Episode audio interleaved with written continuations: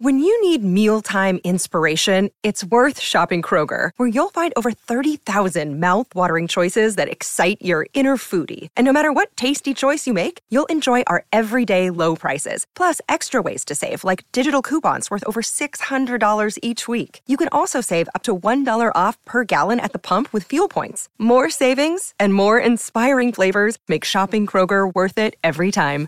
Kroger, fresh for everyone. Fuel restrictions apply. The one constant through all the years, Ray, has been baseball.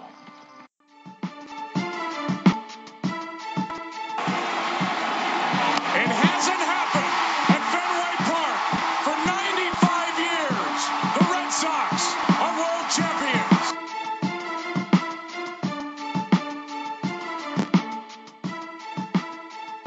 All right, fans, welcome in. Again, of course, Red Sox beat here for CLNS Radio. Lauren Campbell, Jess Thomas, and Jared Scally here for another week. And again, like always, this week is brought to you by Casper, an online retailer of premium mattresses for a fraction of the price because everyone deserves a great night's sleep. Get $50 off any mattress purchase by visiting Casper.com backslash Celtics and enter the promo code, which again, of course, is Celtics to get your $50 off the very comfy mattresses from Casper.com. And uh, we got a lot to talk about this week, guys, and primarily around one big trade the Red Sox have already made. Yes, we'll talk about Craig Kimbrel. We'll talk about we'll get to Jose Reyes and him being an idiot. Um, we'll get to other smaller things around Major League Baseball as well and what's next for the Red Sox. But um, guys, let's jump right into it because I have a lot to say, but I want to get your take first before I open up a can of whatever I'm going to open up on the people who don't agree with this trade. Can of Jared Uh, Scally. can of me, just a can of me.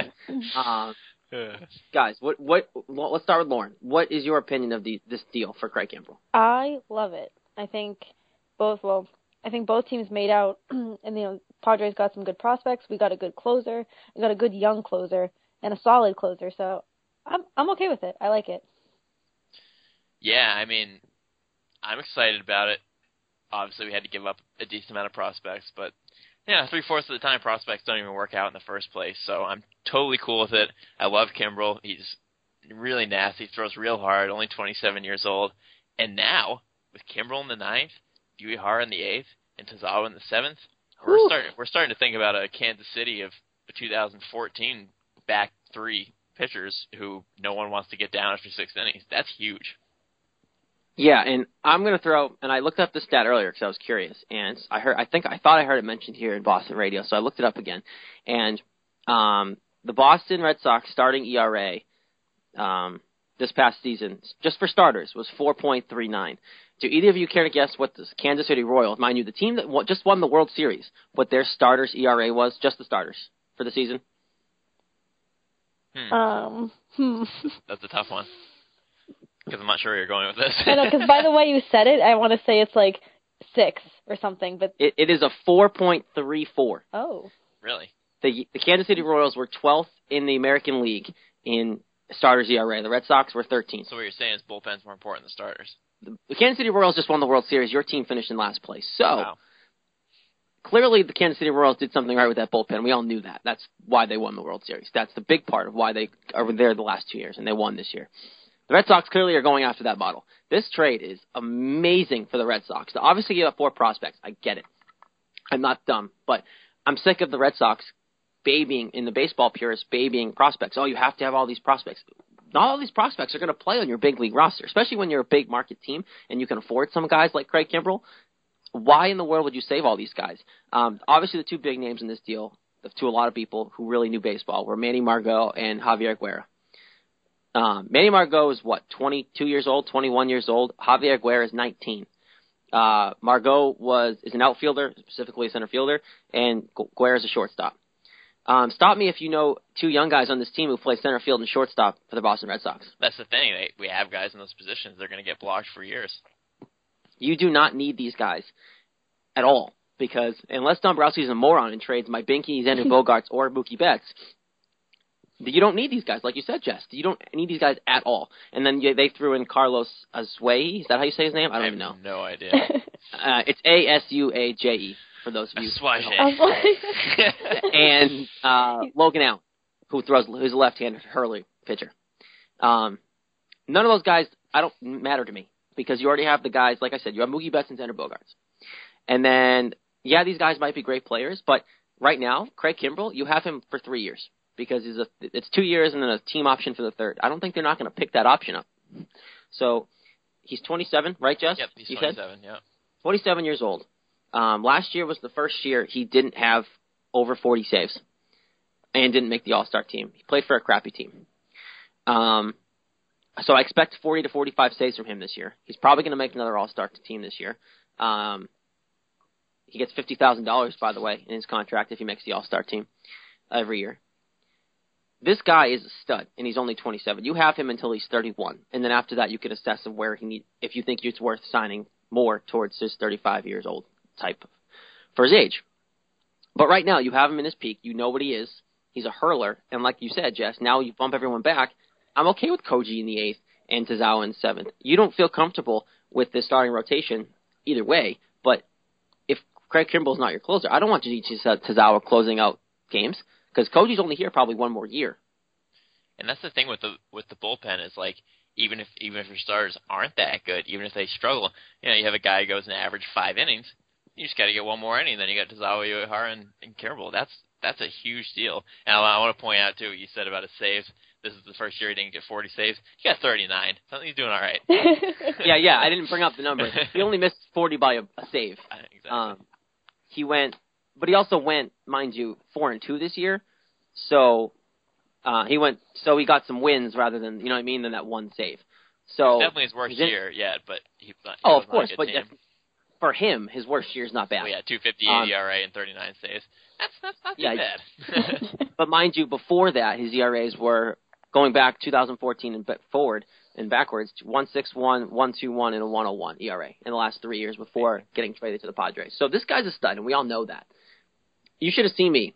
Um, story about how when I where I was when I found the trade. I was out with my friends at a bar, and the friends I was with aren't big baseball people. So I saw my phone. I got the notification because I get notifications for everything in this world for sports in this, in Boston, and it said that we got Craig Kimbrel, and I almost jumped out of my seat and spilled my beer. Um, I was ecstatic, and every all my friends looked at me like I was I had three heads. Like, what are you doing? And I told them they're like, who the hell is that? and I and I told them and I explained it, and they're like, okay, cool. But I'm like, guys, I, and I was so happy that I knew this podcast was coming around the corner because I needed to like, like freak out at somebody that I was so happy about this because none of my friends understood how happy I was.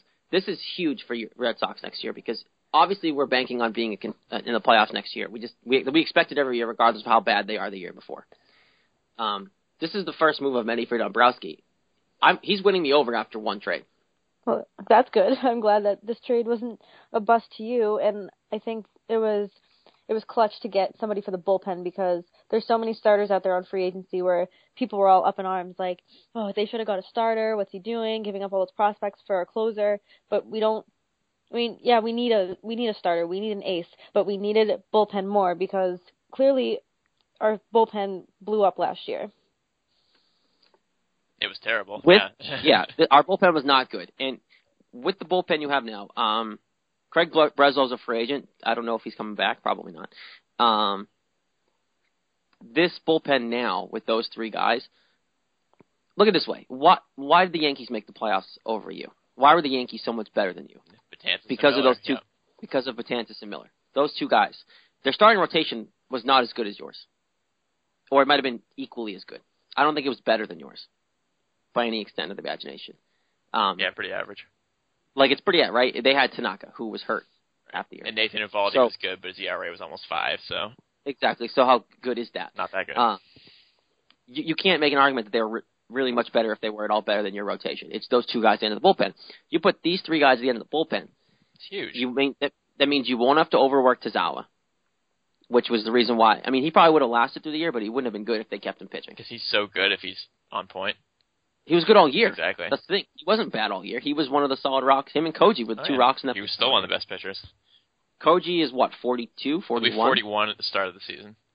So he's not getting younger, and he's probably gone after next year. So you need, and now you have the Craig Kimbrel, who is now probably your long-term solution at closer for the next, I think, five to seven years. He's only signed for three with the option, but I think he's here five to seven years.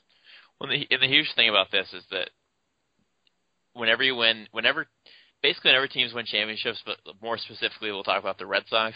Every championship the Red Sox have won, obviously since 2004, they've had a dominant closer. Keith Foulke in 2004, Jonathan Papelbon in 2007, Koji Uehara in 2013. That's not to say that Koji still isn't good because he still looks very good, age aside. But when you're putting someone like Kimbrel instead of Koji, then you're just upping that even more already. And when you can have both of them, that's even better. Once again, dominant closer. You obviously you you have to have that if you're gonna if you're gonna win championships because you got to have the unflappable guy in the ninth inning of the hugest game of the entire season. You got to have it. I think that we all would have been happy if they went bullpen help behind Koji and kept Koji as their closer, short term, right? We probably all would have been happy with that. Sure. Uh, um, so now you have basically two closers at the back end of your bullpen. And supposedly Koji's happy with this. Apparently Farrell, they claim they already talked to Koji before they pulled the trigger. I highly doubt that, by the way. But um, this is great for this team. And now you have three legitimate guys, two closers, and a legitimate eighth inning guy pitching your seventh inning. You can't go wrong with that. And then anywhere they go from here with the bullpen is just gravy. Which I don't think they'll. I don't think they need to touch the bullpen as much anymore. Um, they need to get a pitcher now first, right? They need an ace. That's the next move. I has to be. I don't think you're dealing Hanley. I don't think he's going anywhere. So I think now getting a pitcher is your next move, whether that be free agency or uh, trade. Now, mind you, did this trade? Either of you think that this trade affects where they get their ace from? I don't think so. I mean, I think obviously Dombrowski. I think Dombrowski wants Price. Obviously, I want Cueto, and I think those are the top two. I don't think having Kimbrel is going to affect who they get for their ace. Yeah, I think it's separate. I mean, it's huge to get Kimbrel, but it's either way, whether you have a good bullpen guy or not, it's probably not going to change that. But I do think, though, I think I don't know if you can get one more proven solid guy just for middle relief, or maybe even late. You know, if somebody gets injured, if Koji gets hurt, or Tazawa arm finally falls off or anything like that. I think it'd be good to have one more solid guy. We do we do have guys that could be that guy, but to get one more guy that is like known to be that guy because there's plenty of years where you got you got a bullpen and you're like, oh, this is a good bullpen, and then they turn out to be absolutely garbage because bullpens are so unreliable. You never know; they can just be terrible. You, a guy is like completely different from one year to the next.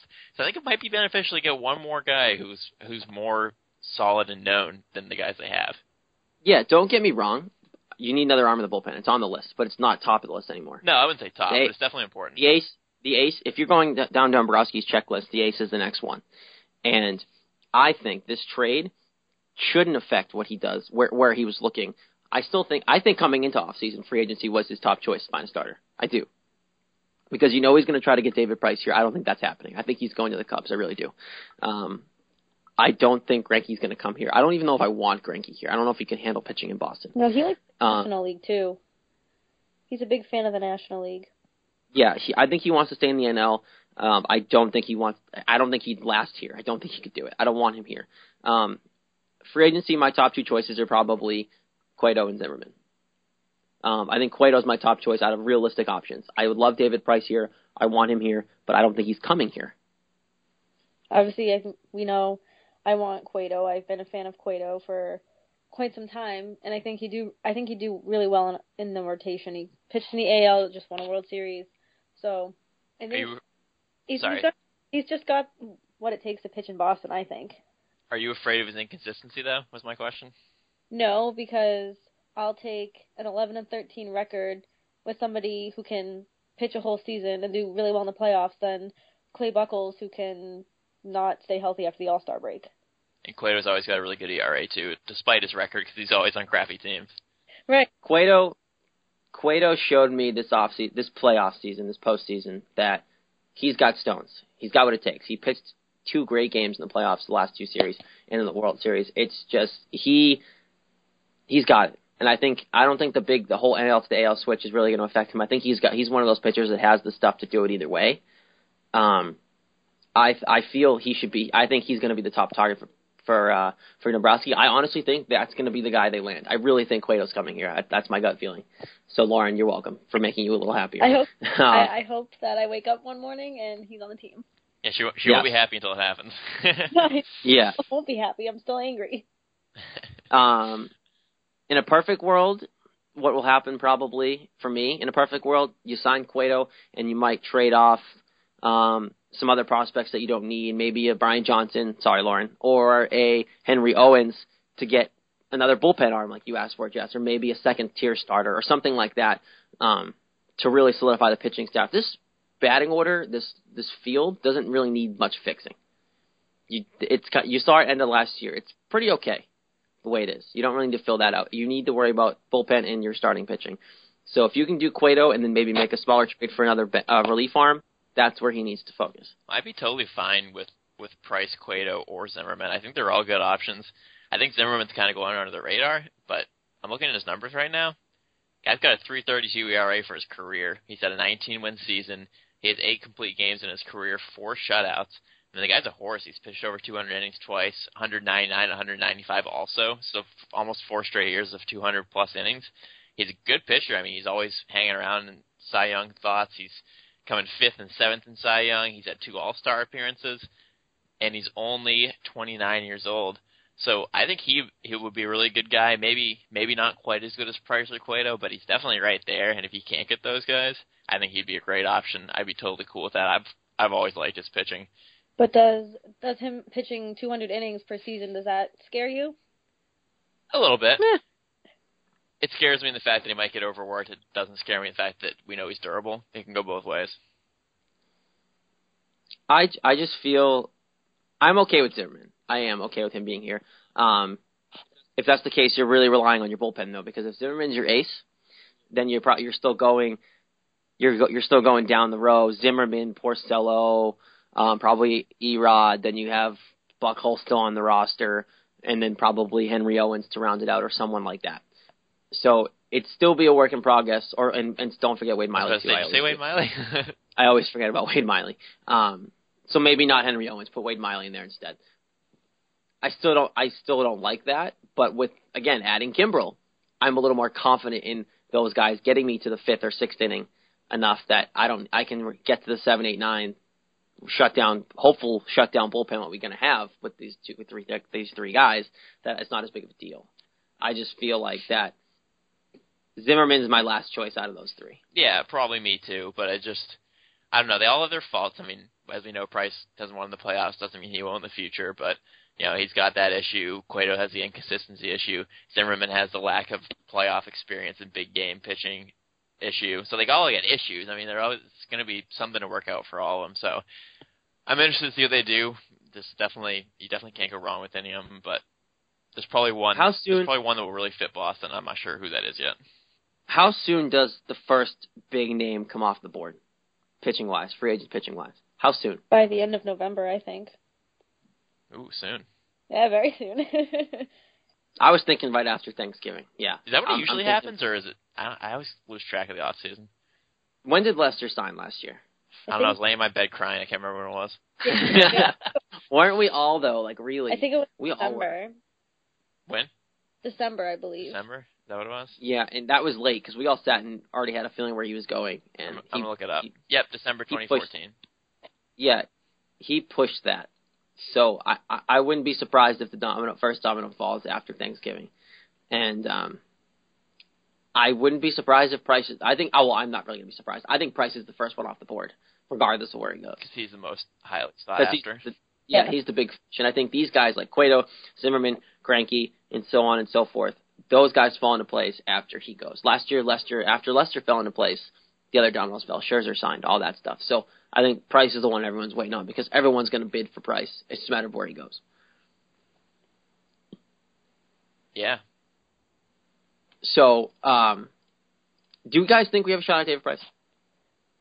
I think so.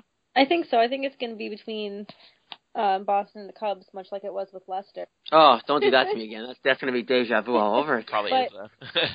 It's not like we're hung up on David Price. He didn't pitch here for a couple years and then leave and poss- possibly come back to not come back and just break our hearts. So we're not connected to to David Price like we were Lester. But I I think he's going to go to the Cubs. I just think it's a better fit for him than uh, Boston. And he's had his fair share of issues with Boston, but that's okay. Can I tell you too that if he goes to the Cubs, I won't be as heartbroken because I'm still rooting for the Cubs to win a World Series. And if you put David Price on that rotation, that's awesome. That's a very good addition, and behind or in front of probably behind Lester. That's that's probably your one-two right there. Yeah, David Price is your three. That's, ooh, okay. Arrieta too. Because you got to think they're going to probably lean on Arrieta to be their ace going into the year, like their number one. They'll So probably disappoint because it's too much too much pressure and expectations. exactly, and that's why they'll bring in David Price to be the guy and Right. with Lester. So that's why they're they need they need a third pitcher. They do to really contend. That's part of their holes that they've showed in the NLCS, and that's why they got swept. Just a few of the things why they need to get fixed, and that would be a huge fix. And I think David Price it points to the Cubs. Um, Theo has always liked David Price throughout the years. Joe Maddon's there, all that. Um, so I, I think the Cubs is the obvious choice, and if and if they he wants to come here, um, and Lauren and I were talking this a little bit earlier today as well. I saw an article about it. If the Red Sox want him, they're going to have to outbid him by like thirty million dollars. mm, Yeah. might not be worth it.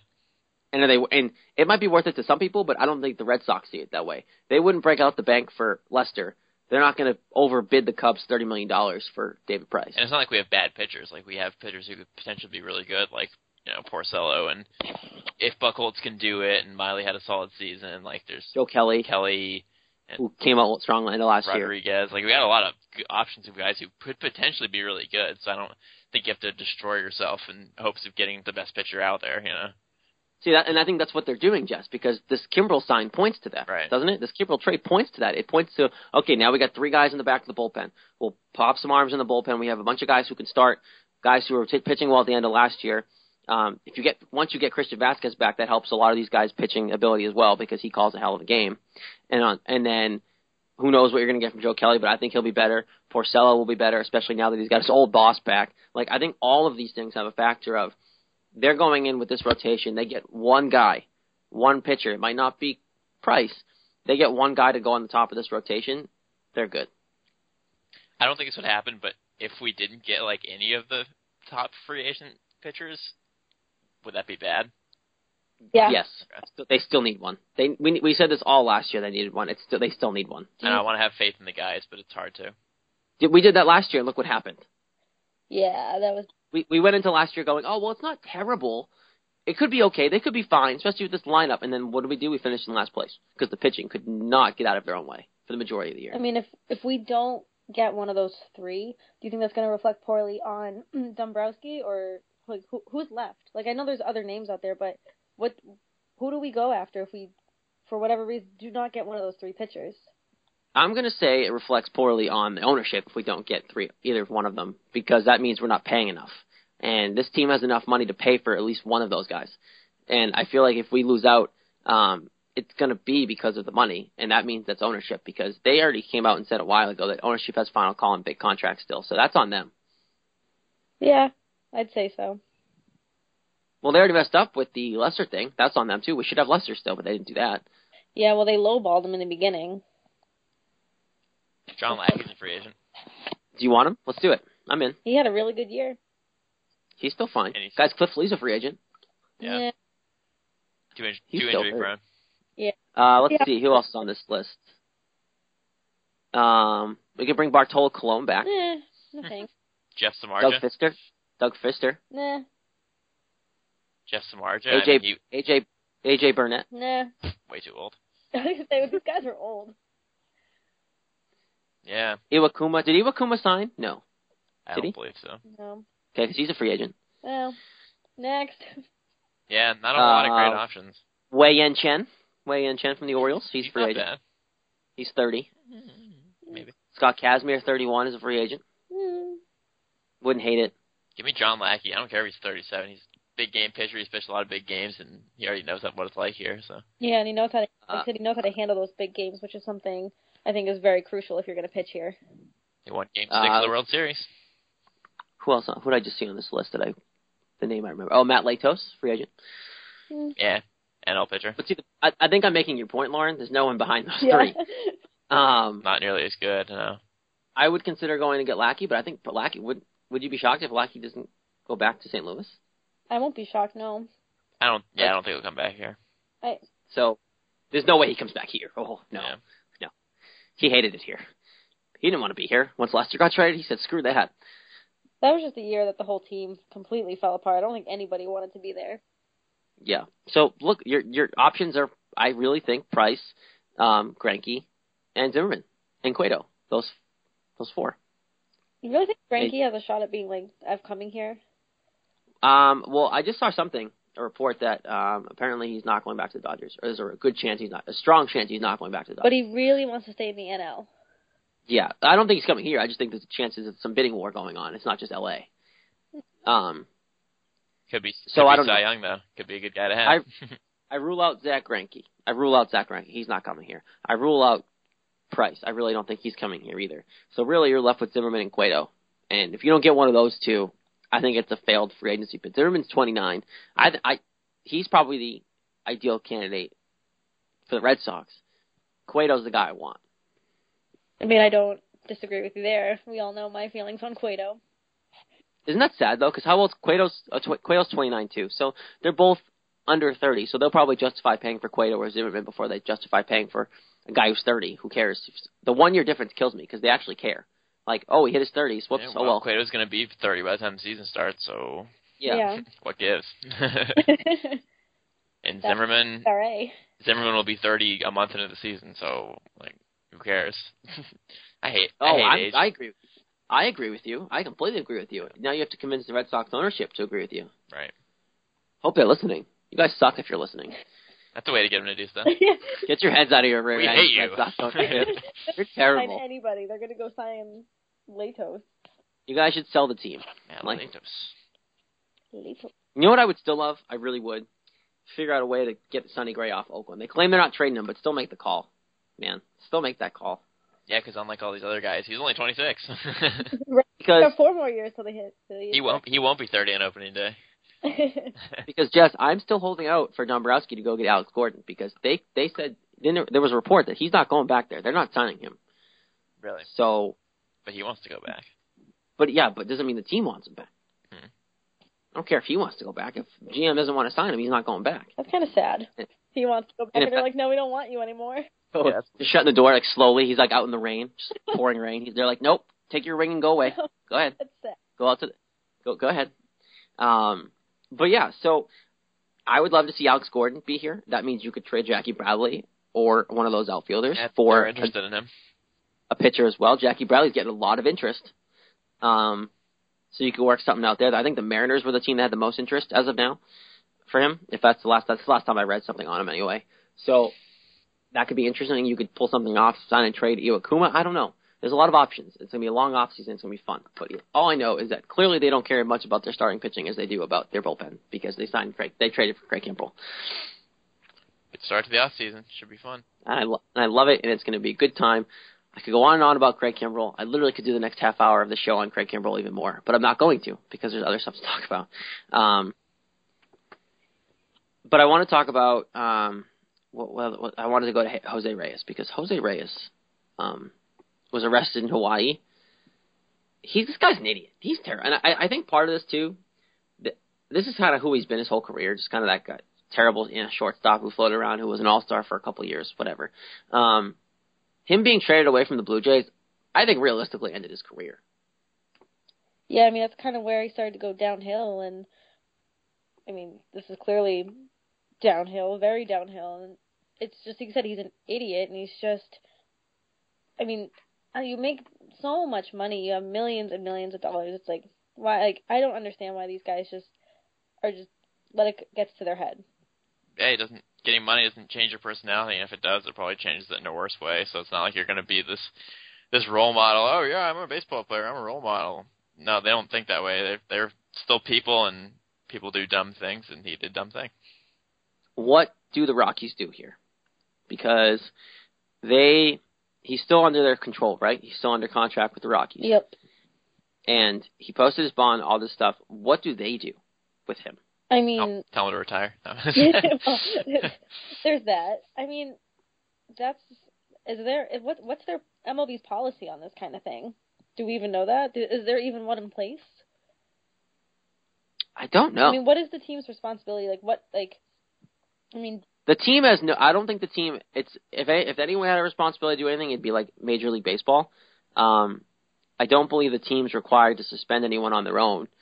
Um, I don't think Major League Baseball is doing anything, are they? Do you know, Jess? oh, I found it says the Reyes case will now be the first test of Major League Baseball's new domestic violence policy, That policy, introduced in August, gives the MLB commissioner extremely Oh, right. extremely Right. broad powers to, to discipline players, even if they are not convicted, with no minimum or maximum parameters of the punishment.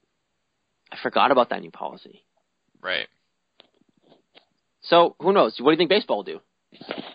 I think they'll probably suspend him for some time. I mean, if you're gonna if you're gonna suspend Greg Hardy and you're gonna suspend you know, Jeffery Taylor in the NBA, he got suspended. For, I think it was 24 games for his domestic uh, violence case. So if if other sports are gonna do this, which they should, then I don't.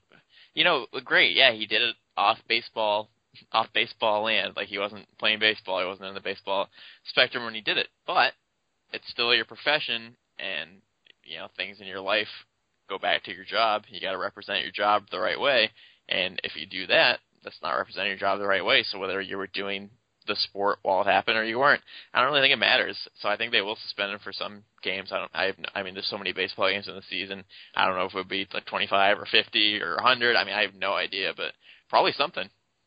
I think the Major League Baseball is going to do the right thing here and suspend him for at least 25 games. This guy, I wouldn't say this guy. This guy is obviously not good. good. He, he's not good news in terms of off the field stuff. He really never has been. He's always had an attitude. But look at what's happened. And I hate to do this, but I always do it. Crossing sports. Look what happens with the NFL. These this domestic violence situation with Ray Rice and Adrian Peterson with this kid. Look at the image the NFL has because of that. And look at this whole Greg Hardy situation. Look at the image the NFL has because of this. Baseball's in a good spot right now. Yeah, If they don't do something about this, they're starting down that road. I won't say they're anywhere near the NFL because the NFL has its own issues more than just that. And the NFL is terrible in its own right. But Major League Baseball's in a pretty good spot right now, guys, and they're trying to get the sport back to like where it should be, higher up in in major in national perspective for people watching. Yeah, they can If- mess this up, and just you know, just how you said how Roger Goodell handled all those domestic violence issues in the NFL. This cannot happen with the MLB because it's just every professional sports can be made as as a joke how they handle this. Well, plus plus Rob Manfred and Adam Silver, I'm sure watching and taking notes of how horrendously Goodell handled every single situation. And I'm sure they certainly don't want to do that because I know Silver's a really smart guy and Manfred seems to have a good head on his shoulders and seem to know what he's doing too. So I don't think either of them are going to make mistakes like Goodell has because they're just not that stupid and they got a fantastic example of what not to do. Goodell's such an idiot. You can say that again. Yeah, He's you terrible. could have four hours Um, on that. he, I don't. I could do like four I feel hours like a on week that. on that. Yeah. Um, Stop. they have a blueprint for what not to do. They really do. Um, Which is great for them. Makes makes them look Yeah. even better. Right. Roger Goodell looks like an idiot because he is an idiot. He's a huge boob. But Major League Baseball and Rob Manfred have a have a blueprint. This is what you don't do. Do not do this at all costs. This is like a big sign saying do not press the red button at all costs. Like it's staring them in the face. If they mess this up, that's completely on them because they know what the rep- uh, the ramifications are going to be if they mess this up. And I was reading an article on this, and it brought up a really interesting point that I kind of want to get your both of your takes on. It says whether sports leagues should even be in the business of disciplining athletes for inc- incidents that take place off the field unrelated to their work. Well, I already said my thoughts on that, so go ahead, Jared. Well, the thing is here, if you think about it, I know athletes are different than everyday people. If you were to get in trouble, say, say Jess, Jess, you were in, you were going to get in trouble for something you did out of work, and then you went into work, and then our bosses knew about it at Comcast. What do you think our bosses would do? Well, I mean, what'd you do? yeah, that's Just- true. Say it's the same thing. Say it's domestic violence, just to keep it on the level playing field. What if you went? What if you were beating your girlfriend? What if you were beating someone you loved, and you got charged, but you got say you got released on and whatever, and there was a video and all this stuff. The whole thing is the same. You went into work, they knew about it. What do you think they would do to you, an, an everyday person, not an athlete? What do I think they should do, or what do you think they would do? Would do. Would I think would and should are the same for most people. okay. Um, they'd probably have to do something about it because you know your outside life is you know you're still the same person like that. If that s- seeps into your job, if you're going to get violent with people in the job, like they have no way of knowing that not going to happen. You have to, you kind of have to go by what's happened in the past, and you know it's too bad because people do change and get better if something like that happens. But I don't know if they can risk that, and knowing that there's so many other people who could be doing that job, they might, it, they might just say, screw them, get rid of them. See, I- think they fire you. I, Yeah. I think they fire you on the spot. Yeah. And I hate to stay on the domestic violence thing because I don't want to because we've talked about it for so long for other situations. But think about it this way: when you get hired, you get a background check, right? Right. You get checked, and if, if there's any blemish at all, you're not getting hired. and that's stuff that's not related to your job specifically. And exactly, that's stuff you've done in your past on your record. That they check everything, not just work stuff. They check your life. If you have something on your record, they'll ask you about it, or they just won't hire, and they probably still won't hire you. If you had something like domestic violence on your prior record, you're not getting hired. So why in the world wouldn't they fire you if that pops up now? Right. Because they can easily get somebody else Exactly. who's like you So- minus that. and I get it, like athletes get special privilege, and I hate this for that, but like in a normal everyday situation, your your ass is getting canned. Sorry, it is. You're going home. So in this situation, Jose Reyes should be off his team, or at least get suspended. Suspe- I think suspended in Major League Base in professional ath- athletics is basically like getting fired in the real world, um, which is terrible, but it's true. Um, so I think that they need to at least suspend him. I would uh, if I was the Rockies, he'd be off the team. He'd be gone. I don't want to deal with that. I, I have a young team. I'm trying to rebuild. I don't need the headache of a veteran shortstop who beats his wife or girlfriend or whatever it was. I don't need that on my team. Lauren, I wanted to hear your thoughts on the uh, if if it's like a regular people on their job, what they should do. Uh, well, same thing. I think if, if going off the example Jared used, if you're beating your girlfriend, I think they're going to sit you down. They're going to fire you. Um, So we all so we all agree on that, Yeah. Because we're normal human beings who don't beat our girlfriends and significant others. right? That's why we all agree. We should all agree. If we didn't all agree, we'd have a problem, and we'd send that other person to therapy right away. I mean, it does it does suck that you can't. I mean, that if one thing happens, you know, mistake or not, that's what you're defined by. But I guess that's why you just got to be smart and do your best to not make mistakes.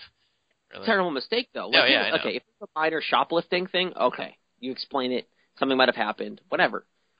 If you beating your significant other or so, like that, something like that, that's that's a big one. Well, yeah, no, I don't necessarily mean that specific mistake. I just mean in general when you do something that's frowned upon or that could not get you a job that somebody else could get instead of you. Just you know, just anything. It's you know, it's, you just got to be smart all the time and pretty much never make mistakes because someone's gonna find out. That's the problem with like professional athletes. There's cameras everywhere, and just with people on their cell phones. And um, crossing sports again, when Riley Cooper was at a concert and he said the N word, and he had to go through like anger management courses and this and that, and then Greg Hardy's gets suspended for four games and he's back on the field like nothing happened. Like I think if anything, he should be in anger management and serious therapy, Yeah, no kidding. especially after those pictures were released. Like it's just ridiculous.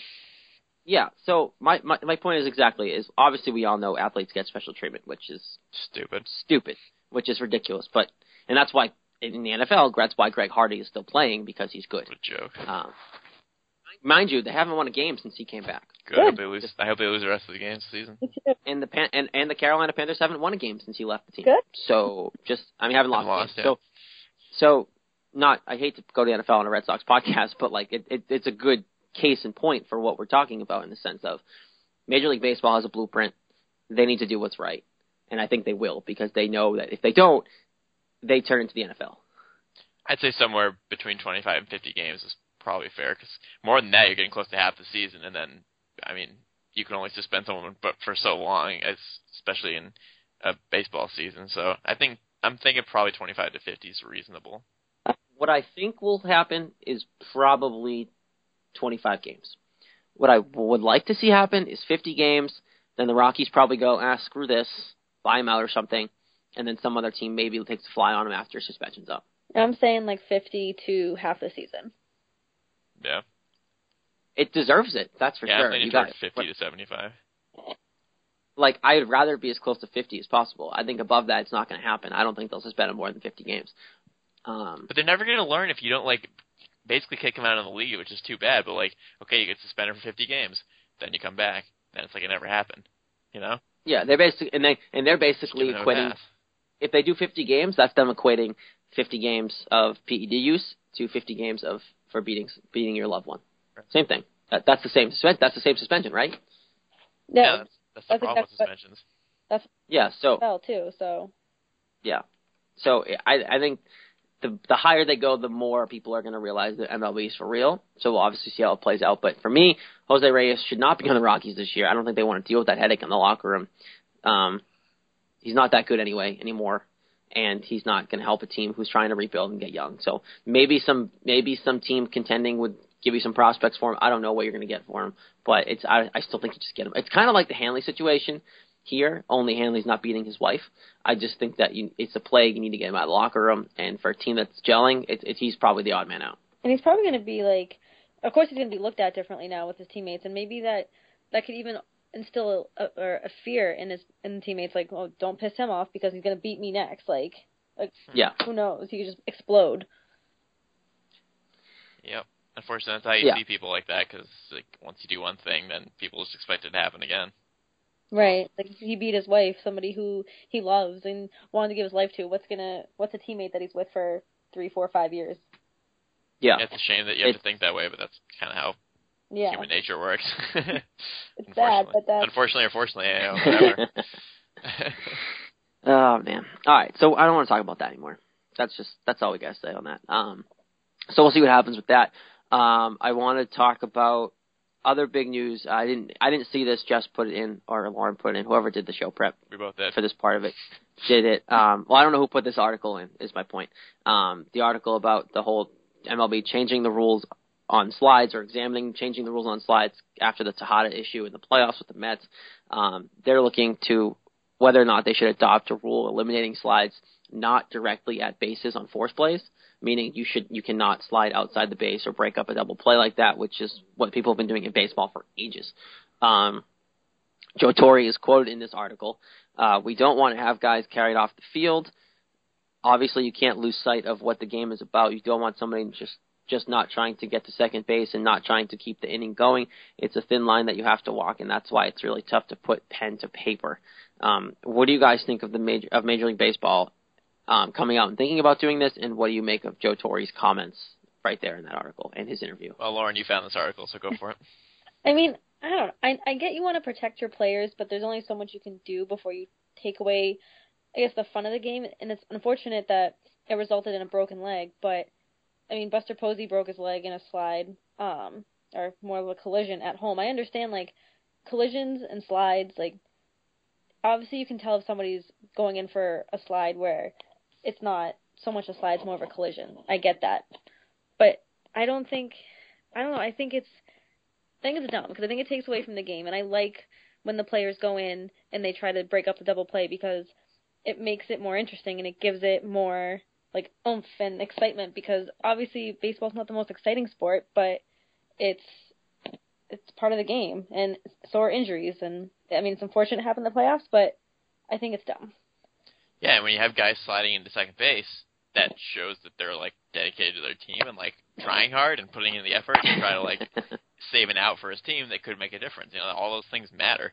And I think that they're kind of comparing it to the home plate collision rule, which they just changed recently to not being able to destroy the catcher. Light somebody out, just light Right. somebody out. Yeah. and I somewhat agree with that. I somewhat don't too because it's it's like with with uh, home plate that can get more dangerous because you're just going full out at a guy because you're trying to score. At second base, you're not you're not running and, and barrel chesting, putting your arms in front of you and trying to just like kill somebody at second base.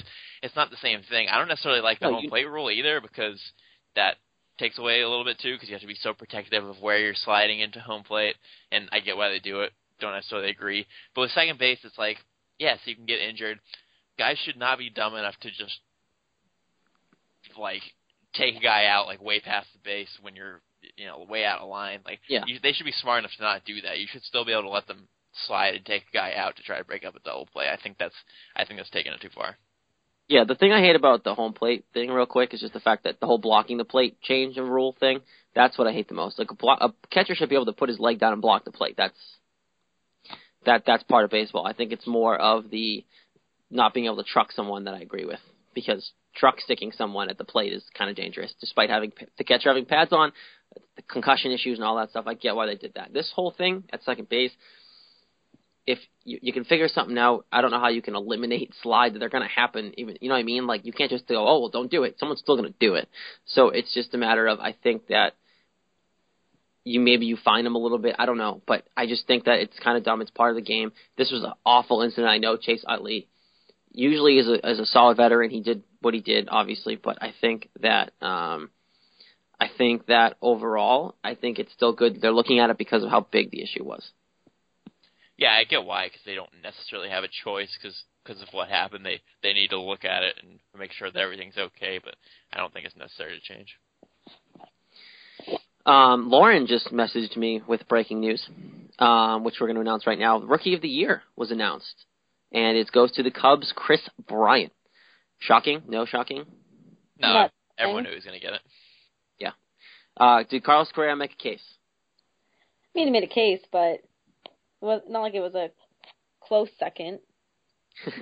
Well, wait, Carlos Correa's in the AL. It's NL.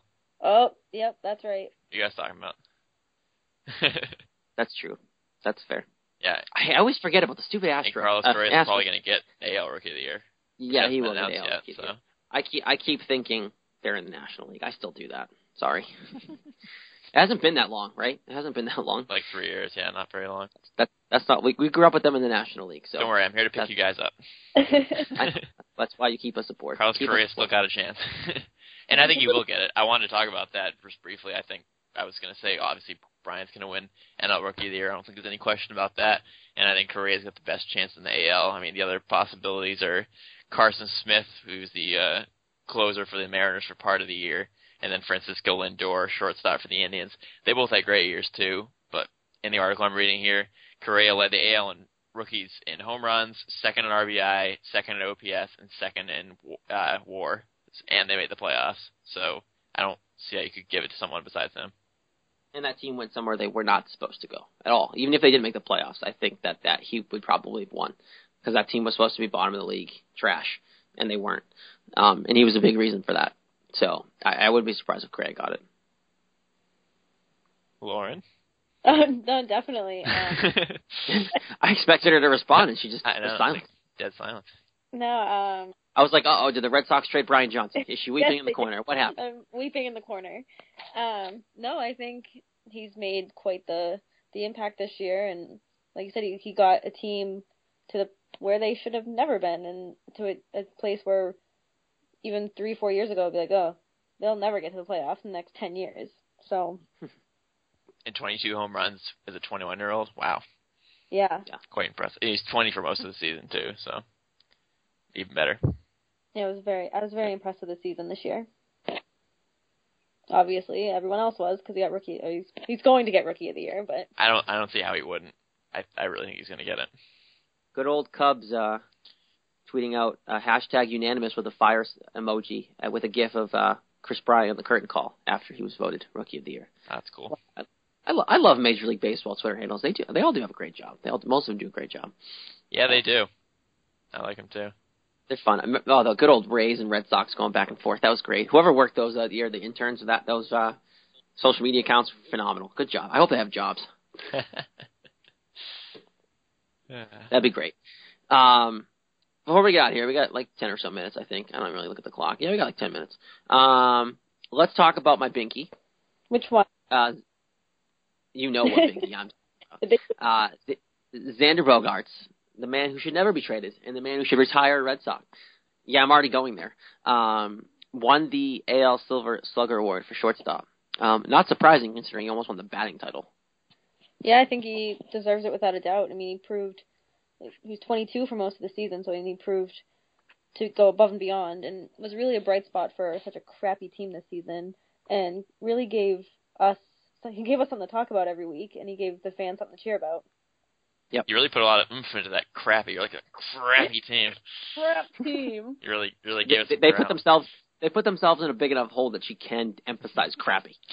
Yeah, no kidding. But yeah, no, he was great. I mean, obviously Silver Slugger, people think of that as like slugger, like oh, it should be for like hitting power, and he didn't hit for power, but it's just like hitting period. And like you said, Jared almost won the batting title, almost won the hit title.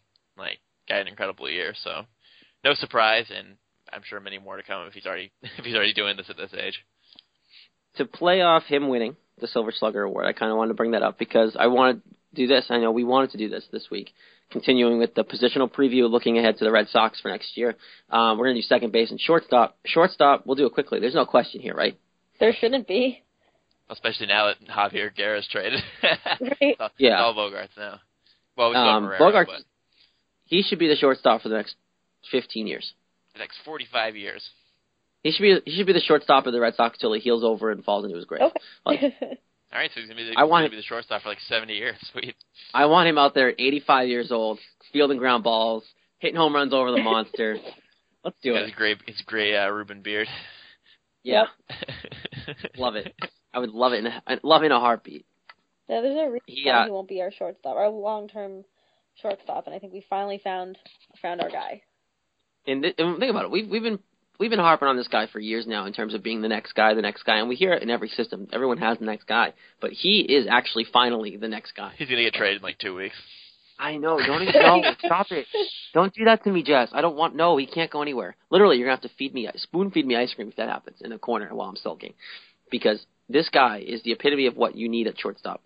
This guy, I won't say will be better than Derek Jeter because Derek Jeter was had a phenomenal career, but this guy's gonna be pretty close in most things for Derek Jeter's career. He's gonna be that good, and you're already seeing it. Well, This guy, if, if this guy, if this guy does what he has been doing numbers wise, I don't think he's gonna hit like three, whatever he hit this year, three twenty something every year. But keep his average over three hundred, hit fifteen to twenty home runs a year, which th- that's all that really needs to be fixed right now at the plate. Bulk up a little bit.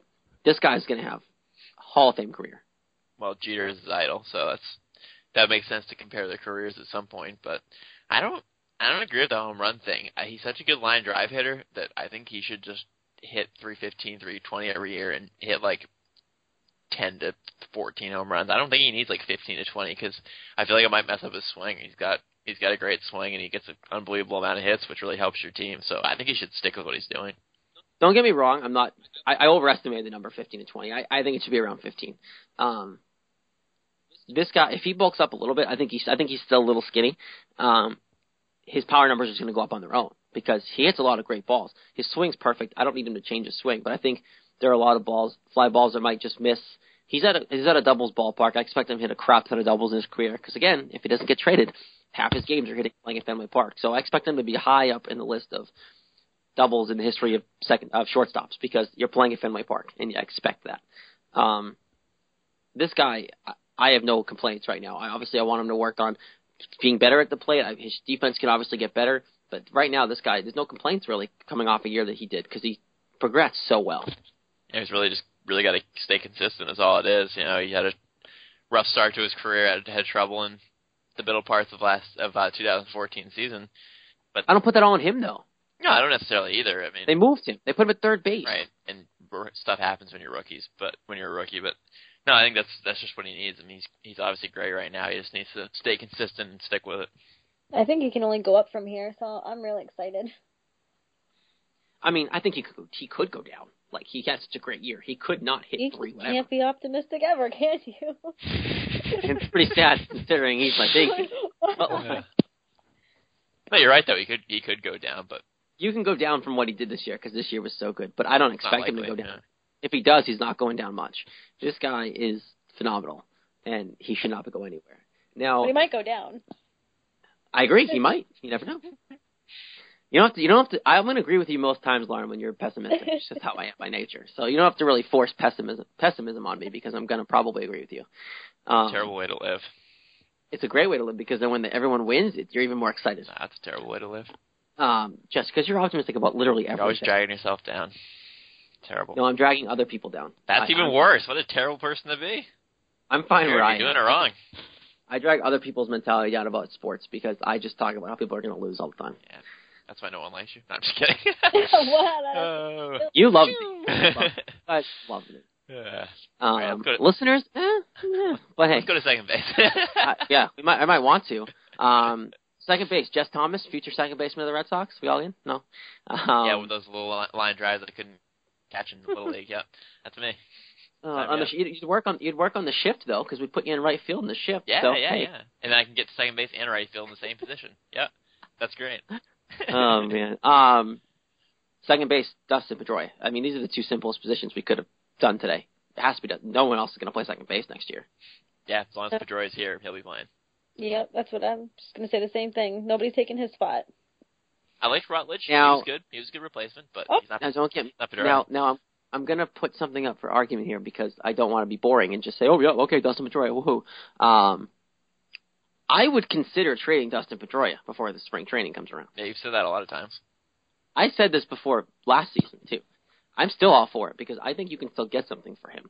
Not as I think his name's more means more now here than it does anywhere else. I think the time to trade him would have been two years ago when I brought it up. But if you could probably still get something decent for him if you wanted to pave the way for a young player to play second base. I don't think it's the right move now. I don't advocate for it now. It would have happened two years ago if it was going to happen. But there is an argument for it. You could get some bullpen help with for him. You could play Marrero. You could play Rutledge, Brock Holt, if you keep Brock Holt. I don't know. You could even package Pedroia and Brock Holt together for something. But like, there is a market for him, and I would consider it, but probably not do it.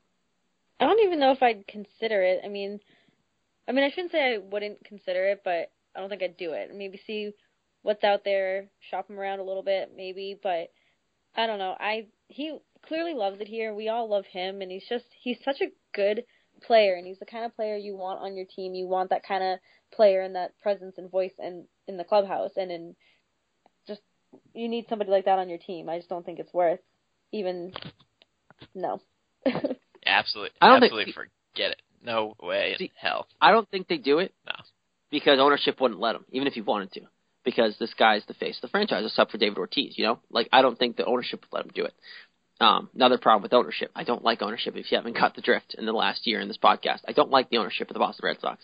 Um, but they, Dombrowski isn't partial to these guys. He hasn't been here. He knows what he knows what Dustin Pedroia is, but he's not a guy who was here the whole time. If anyone's going to stop this that trade from ever happening, if it was even in talks, it's going to be ownership.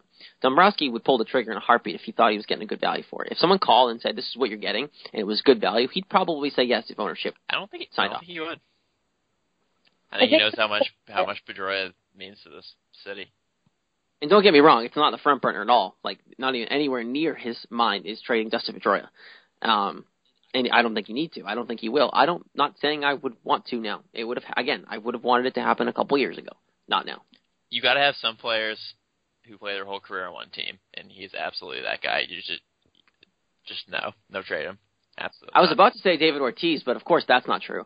But Nope. like, it, he's been here for so long at this point that it almost feels like he did get drafted by us. Um, Yeah, but very But- few are actually with one team, and Pedroia actually has been. So yeah, it makes it makes for a better story though when that Ortiz wasn't because of the whole Pedro bank, backing for him and stuff like that. and Um, how poorly that Ortiz played Minnesota because they didn't want him to hit home runs. So Yeah, don't hit a home runs, hit singles. Yeah, Don't worry about that One home run thing. That'll come. Yeah. Okay. it came only in Boston. Yeah. Good one, Um, Minnesota. Yeah, good job. Good job. That's why you're the Twins and we're the Red Sox. Um, imagine if he actually panned out and stayed in Minnesota. That would have some good teams. Um, Yeah.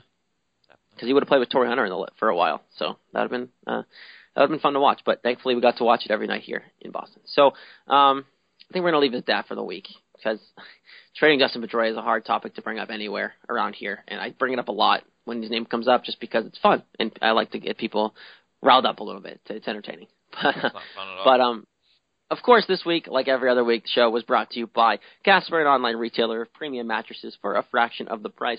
Because everyone deserves a great night's sleep, get fifty dollars off any mattress purchase by visiting Casper.com backslash Celtics and enter promo code Celtics. I did it, Jeff did it, Lauren did it. It's a great product. We sleep like babies every night. Not not getting up and crying every five seconds. We actually sleep all night. I enjoy my mattress very much. It's very comfortable. I sleep on a cloud, and um, it's definitely worth it. So again, enter that promo code fifty dollars. Uh, you get fifty dollars off when you enter the promo code Celtics. Um, I know you both enjoy your mattress so much. Yep. I love You gotta, like you gotta, it's loud. gotta get your good sleep. Sleep's the most important thing. I die without good sleep. I'm not a morning person, and being in the real world is terrible. And uh, only thing that gets me through is my sleep, and my Casper mattress does that for me. So that's always great. Um, and again, we obviously love them having them on as a sponsor. This show was great. We had a lot to talk about. Um, obviously, we did a lot of Craig Kimbrel talk because that's big news. We brought in an All-Star closer, so that was a good uh, good topic for discussion. Hit on some smaller deals. My my Binky winning a Silver Slugger award. Had a good show. Um, Stay tuned though for the uh, Cy Young and MVP because we predicted that last week, and they should be coming out like any hour now. Really, I mean any day. I was really shocked they didn't come out before the show. I thought it was. I I, was shocked. thought it was going to be Yeah. today. So keep in mind. So they'll be up. Yeah, keep that in mind. And we'll they'll be up on the uh, written coverage on CLNS Radio as well. We'll have those written out and covered for you when they all announced, and then we'll obviously probably chat about them next week because they better be up by next week. So um, so we'll talk about that next week, and we'll obviously do some more updated stuff. Hopefully, maybe we have another Red Sox move by next week um, to do a little more talk. But other than that, good week. Don't forget you can follow us on Twitter at Red Sox underscore Beat the new handle, Facebook Red Sox Beat podcast, Tumblr, subscribe on iTunes. The biggest thing we can ask you guys to do. I do it every week. I bring it up every week. Rate, review, subscribe us on iTunes. Share the link to iTunes where we get a lot of our listening listenership. So please do that. That would be awesome. Um, other than that, again, I want to thank Lauren Campbell, Jess Thomas, as always, joining me um, here on Red Sox Beat for CLNS Radio. Until next week, have a good week. Enjoy having Craig Kimbrel on your team for whatever that means in November. And uh, we'll talk to you next week.